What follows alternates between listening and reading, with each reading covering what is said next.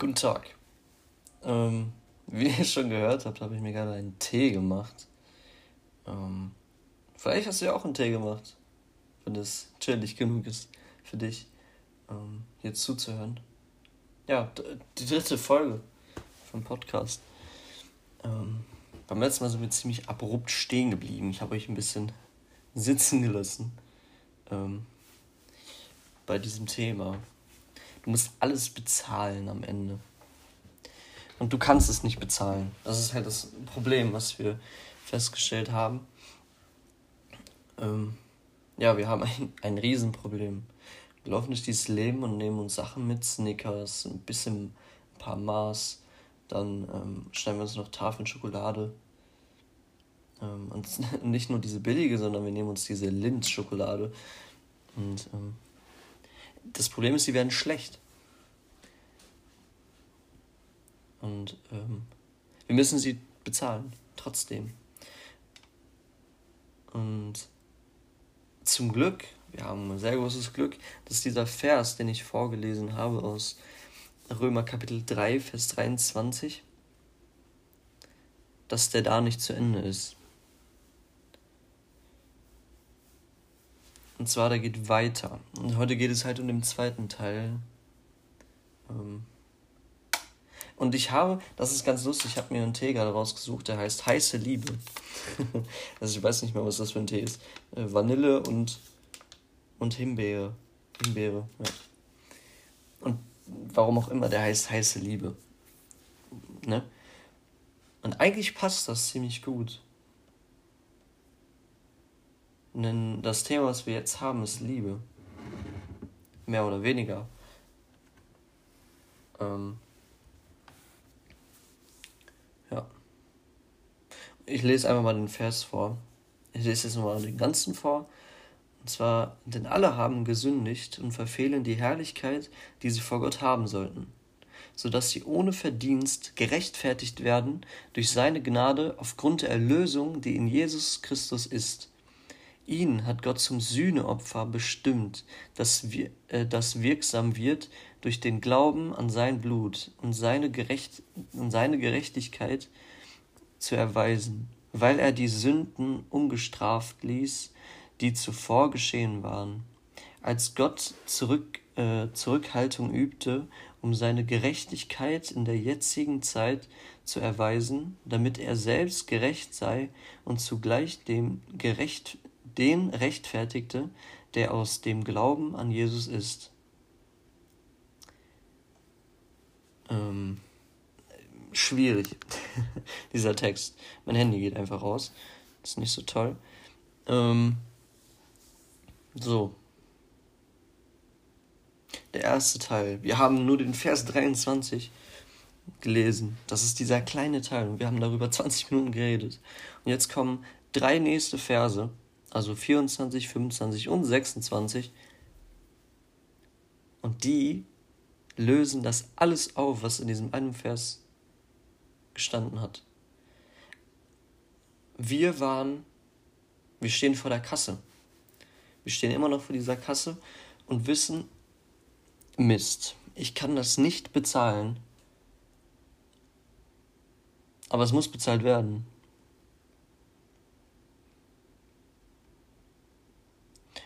Und die Währung ist Blut. Das heißt, ich muss dafür bluten. Ich werde ausgesaugt, quasi. Weil das so viel Blut ist, was, was fließen muss, das, kann, das ist nicht in mir drin. so viel habe ich nicht. Und Deswegen komme ich in die Hölle. Dort, wo alles abbezahlt werden muss. Das Ding ist, dass das unbezahlbar ist auf Ewigkeit. Das ist also ziemlich viel, was wir schulden. Wir haben also anscheinend ziemlich viel verbockt. Ziemlich viel mitgehen lassen. Mm. Und jetzt kommt aber die drei nächsten Verse.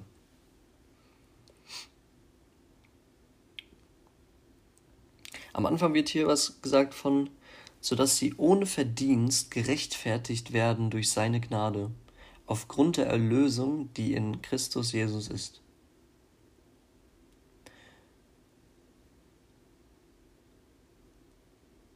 Ohne Verdienst. Wir haben es nicht verdient, gerechtfertigt zu werden. Wir haben verdient, dass wir alles selber bezahlen müssen, weil wir haben das ja alles mitgehen lassen. Aber durch seine Gnade und weil er die Erlösung brachte, quasi Jesus hat bezahlt.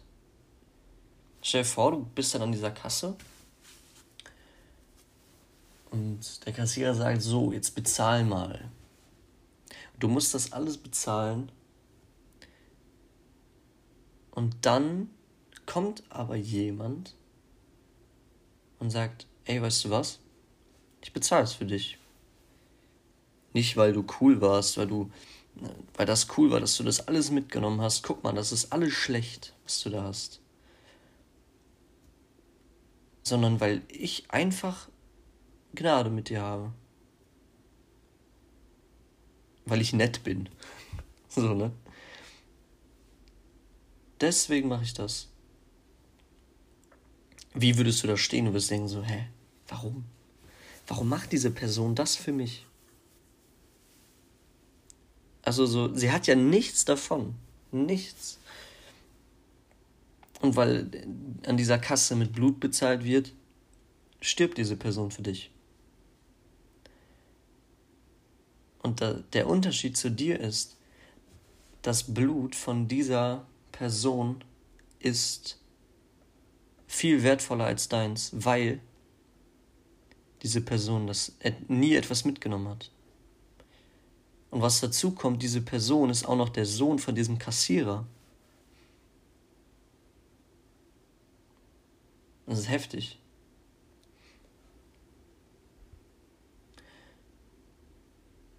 Jetzt Vers 25.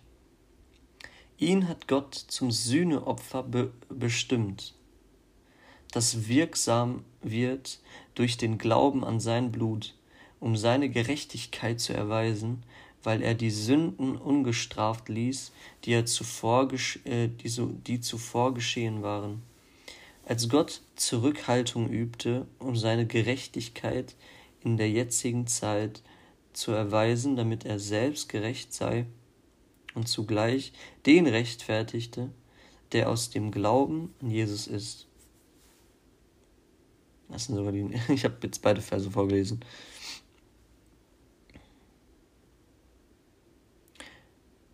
Gott hat Jesus bestimmt als Opfer.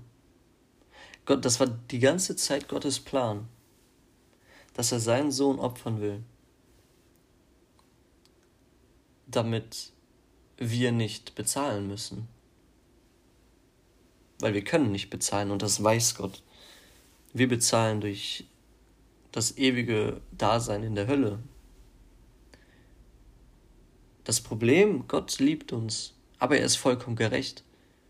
Es muss bezahlt werden, so oder so, weil er 100% gerecht ist. Aber weil er auch liebt, will er nicht, dass wir so enden. Und deswegen hat er diesen Plan. Das Opfer. Sein Sohn kommt auf die Welt, lebt und stirbt und steht wieder auf. Ähm hier steht, durch den Glauben an sein Blut werden wir gerettet. das, also in 25 steht, das wirksam wird durch den Glauben an sein Blut. Hm. Durch Glauben. Also nicht durch, ich versuche die Süßigkeiten aus meinem Rucksack zu verbergen, indem ich Decken drüber lege oder etwas anderes, indem ich gute Taten mache, indem ich anderen Leuten Süßigkeiten schenke in dem Einkaufsladen oder so, sondern er rettet uns, nicht du selber. Ist egal, wie viele Omas du über die Straße hilfst, wie vielen Leuten du deine Hausaufgaben gibst, weil du ja so ein netter Typ bist. Die Waage existiert nicht. Ich glaube, das habe ich schon mal gesagt, ne, im Podcast zuvor. Wir müssen an Jesus glauben, weil er hat bezahlt. Er ist derjenige, der dafür bezahlt hat. Und wenn wir daran glauben, dann sind wir gerettet. Das ist so einfach, das, ähm, das geht oft nicht mal in unser Hirn, in meins auch nicht, keine Ahnung, das ist zu, zu simpel, eigentlich.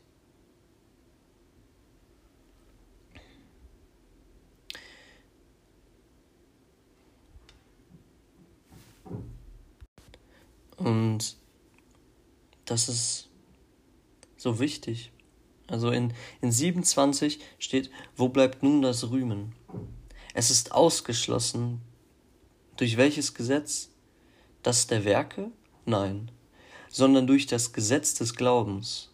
So kommen wir nun zu dem Schluss, dass der Mensch durch den Glauben gerechtfertigt wird, ohne Werke des Gesetzes. Oder ist Gott nur der Gott der Juden und nicht auch der Heiden? Ja, freilich, auch der Heiden. Denn es ist ja ein und derselbe Gott, der die Beschnittenen aus dem Glauben und die Unbeschnittenen durch den Glauben rechtfertigt. Es ist nur der Glaube, der dich rettet. Der Glaube daran, dass der Sohn des Kassierers für dich bezahlt hat.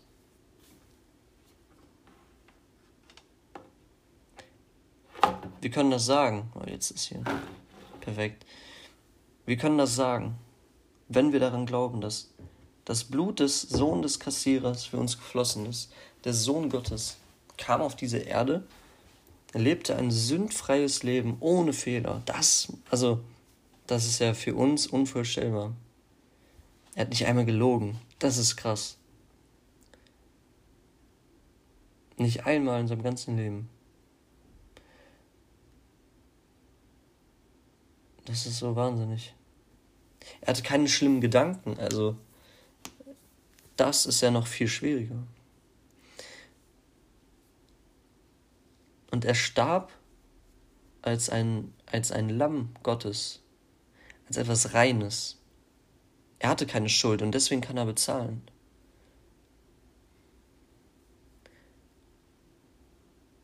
Und wenn wir an ihn glauben, dass er auch für uns bezahlt hat, dann hat er das. So einfach. Wir können mal Parallelstellen aufschlagen. Ähm, und zwar in Epheser 2, Vers 8. Jetzt muss ich das nur finden. Ähm, so, 2 Vers 8. Denn aus Gnade seid ihr errettet durch den Glauben. Und das nicht aus euch, Gottes Gabe ist es. Nicht aus Werken, damit niemand sich rühme. Also du kannst nicht sagen, ey, ich bin cool, ich habe es geschafft, in den Himmel zu kommen. Nee. Sondern aus Gnade bist du errettet. Du hast es nicht geschafft, weil du so ein toller Christ bist. Und ich kann dir sagen, also ich, ich persönlich, ich bin ein richtiger Dreckschrist. Ich bin ein richtiger Loser. Wenn ich mein Leben angucke oft, also der Maßstab Gottes ist so hoch, da komme ich nicht mal mit den, wenn ich auf Zehenspitzen stehe, unter mir eine Leiter ist, die fünf Meter hoch ist und ich mich nach oben strecke, komme ich nicht an diese Messlatte dran. Die ist so hoch. Unendlich hoch. Und ich komme da, egal wie ich mich anstrenge, ich komme da nicht dran. Ich selber komme nicht in den Himmel. Aber durch Gnade komme ich in den Himmel und ich bin unfertig.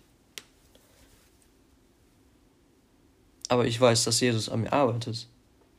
Und mit Jesus zusammen kann er mich verändern. Wenn ich bei Jesus bin. Wenn ich mit ihm Gemeinschaft habe, wenn ich sein Wort lese, die Bibel lese, weil er dort ist, weil er dort redet.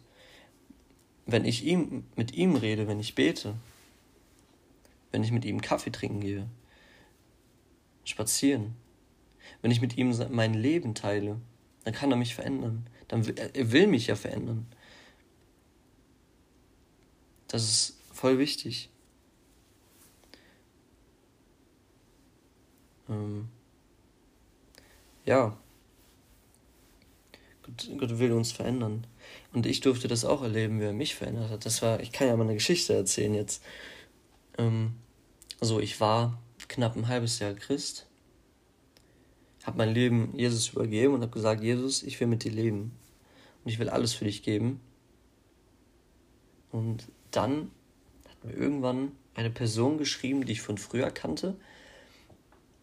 Und ich habe ihr dann irgendwann mal mein Zeugnis erzählt.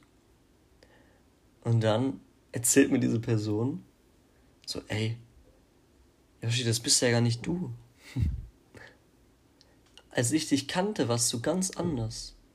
Du bist voll anders geworden. Und ich, und ich habe das zu dem Zeitpunkt noch gar nicht, gar nicht realisiert gehabt. Und dann erzählst du mir, was alles bei mir anders geworden ist. Und ich merke so langsam und sage so, wow, Gott, du hast mich voll verändert. Und ich war da gerade in so einer Phase, wo ich mir dachte, so, hey, irgendwie ändert sich ja nichts. Und dann kommt sowas. Und ich war voll ermutigt und dachte so, danke Gott, dass du mich doch veränderst, auch wenn ich das selber nicht merke, dass du mein Herz anpackst und daran werkelst. Ähm, es ist nicht schlimm, wenn du nicht merkst, dass Gott dich verändert. Es gibt Phasen, da denken wir das. Es gibt auch Phasen, die sind schwer, wo es weh tut. Aber Gott gebraucht diese Phasen voll. Phasen, wo du festhalten musst an Gott. Die gibt es immer. Das Wichtige ist, dass wir in ihm bleiben. Das ist übel wichtig. Und das Coole ist, wir sind nicht auf uns allein gestellt. Das ist auch so eine Sache, die, die kommt.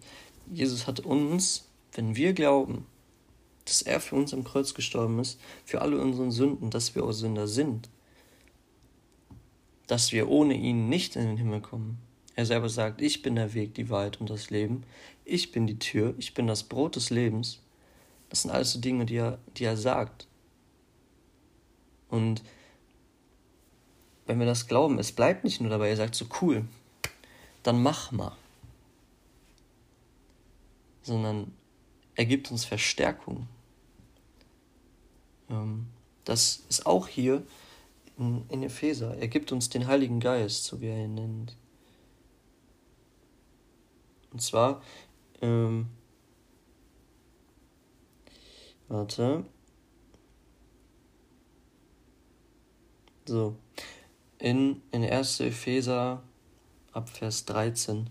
In ihm seid auch ihr, nachdem ihr das Wort der Wahrheit, das Evangelium eurer Errettung gehört habt, in ihm seid auch ihr, als ihr gläubig wurdet, versiegelt worden mit dem Heiligen Geist der Verheißung, der das Unterpfand unseres Erbes ist bis zur Erlösung des Geistes zum Lob seiner Herrlichkeit.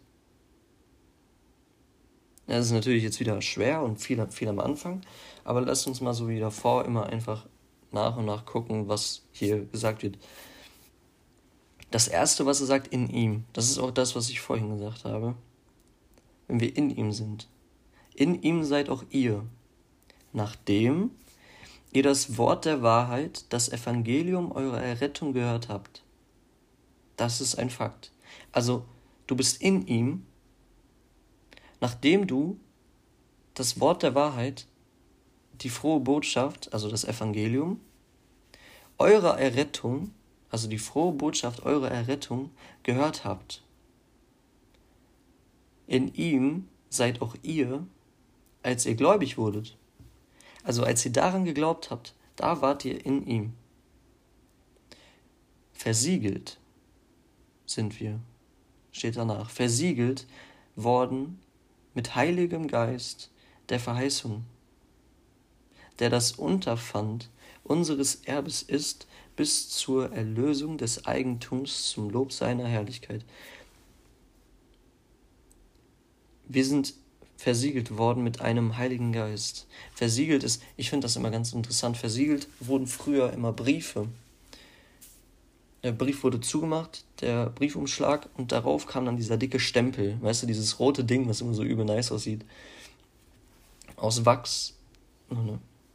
Und das durfte niemand aufmachen. Man hat es ja auch sofort gemerkt, wenn man es aufmachen würde, so, ne? Weil man das Siegel brechen musste. Und wir haben quasi ein Siegel bekommen und das ist der Heilige Geist. Das ist quasi das, das Zeichen dafür, dass du mit Gott lebst, ist der Heilige Geist. Voll krass. Und niemand darf es aufmachen, außer der, zu dem der Brief kommt. Ich hoffe, ihr versteht, wie ich das meine. Ähm ja, versiegelt worden seid äh, worden mit dem Heiligen Geist der Verheißung, der das Unterpfand unseres Erbes ist, bis zur Erlösung des Eigentums zum Lob seiner Herrlichkeit. Also dieser Heilige Geist ist das Unterpfand.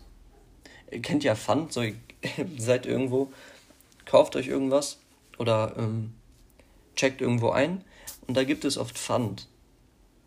Oder wenn ihr, gerade wenn ihr was ausleiht, dann gibt es Pfand.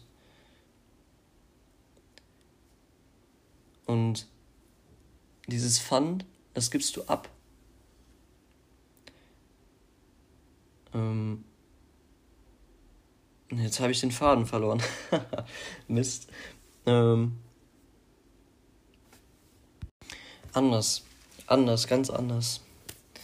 Und zwar, und zwar hat Gott uns den Heiligen Geist als Unterpfand gegeben, quasi als, hier habt ihr schon mal das. Ihr kriegt einen Teil von dem, was euch erwartet. Einen kleinen Teil. Aber dieser kleine Teil ist schon riesig, wenn ihr wisst, wer der Heilige Geist ist. Darüber muss man ein eigenes Thema machen, weil sonst würden wir hier noch wahrscheinlich länger darüber reden. Aber er gibt uns den als Pfand.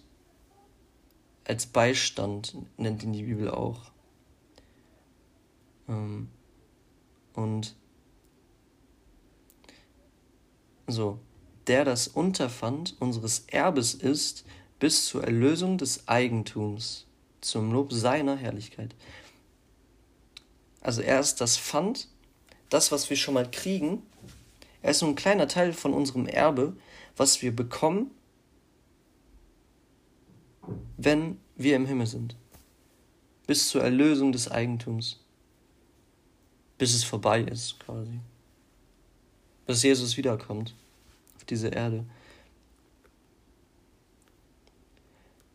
Und dann der letzte Vers ist ganz wichtig. Zum Lob seiner Herrlichkeit.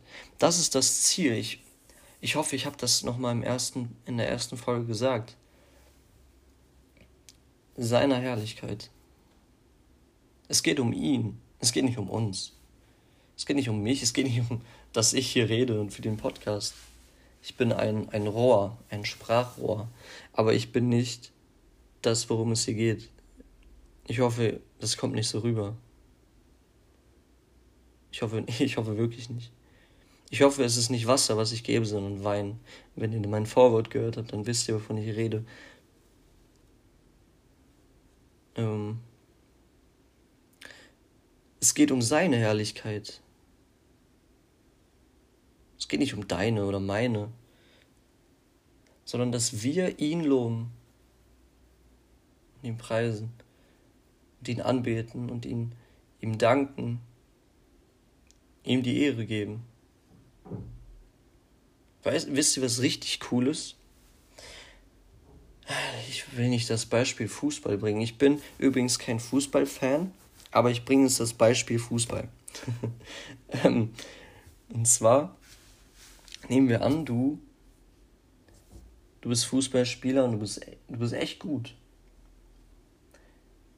Und du gewinnst den Preis des besten Fußballers des Jahres. Keine Ahnung.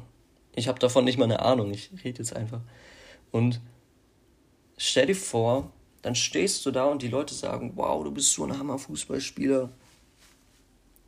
Und du sagst, ich war das nicht. Ich hab, was habe ich damit zu tun? Gott ist das, der mir das Laufen gegeben hat. Der mir äh, gegeben hat, dass ich gut schießen kann, dass ich, keine Ahnung, was beim Fußball, dass ich eine Hammer-Ausdauer habe. Ich habe gemacht, aber Gott hat geschenkt. Gott hat Gelingen geschenkt, Gott hat das Wachsen geschenkt. Das ist halt das irgendwie das Prinzip. Vielleicht trainieren wir, ja, das ist das, was wir tun. Aber ob das etwas bringt, das liegt an Gott. Die Lernkurve kommt von Gott. Ich, hoffe, das ist richtig. Aber so, so ist es ja irgendwie. Wir pflanzen, du pflanzt eine Blume und du kannst sie so viel gießen, wie du Bock hast, wie du lustig bist. Und es kann nichts draus werden, weil Gott nicht das Wachsen schenkt. Du kannst es nur versuchen, aber mehr kannst du nicht tun. Das ist halt so. Ja, Leute. Jetzt haben wir den zweiten Teil fertig. Den Part 2. Jesus Christus starb für dich und für mich. Vor allem für mich. Ey, mein Leben. Ich habe so viele Macken und Baustellen in meinem Herzen, die nicht gut sind. Aber Gott ist gut. Und Jesus starb für mich. Diese Schokoriegel, die ich eingesteckt habe, sind alle weg. Und Jesus arbeitet jetzt an meinem Herzen.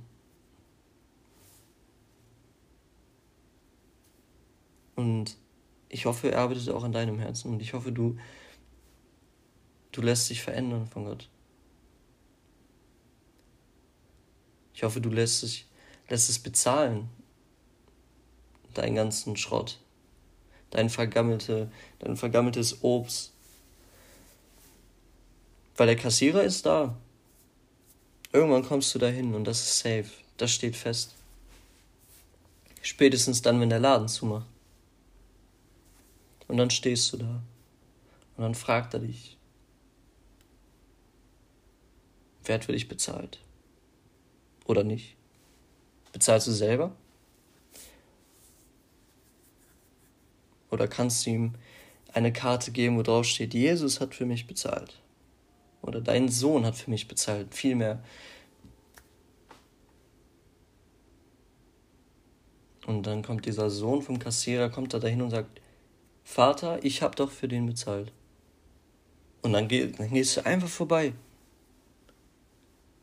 Und du darfst gehen. Und noch viel, viel was, was noch dazu kommt. Du gehst nicht alleine, sondern du gehst mit Jesus und dem Kassierer zusammen zu denen nach Hause und wohnst dort. Hammer. Richtig cool.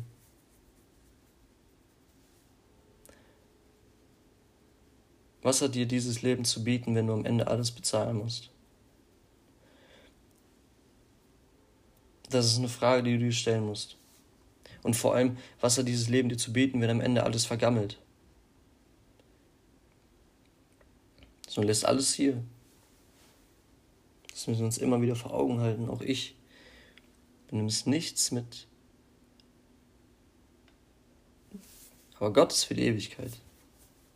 So, genug geredet für heute. Ähm, ich habe nicht mal meinen Tee getrunken. ich werde das jetzt tun. Trink was von Gottes heißer Liebe. Nochmal, um zum Tee zurückzukommen. Oh Mann.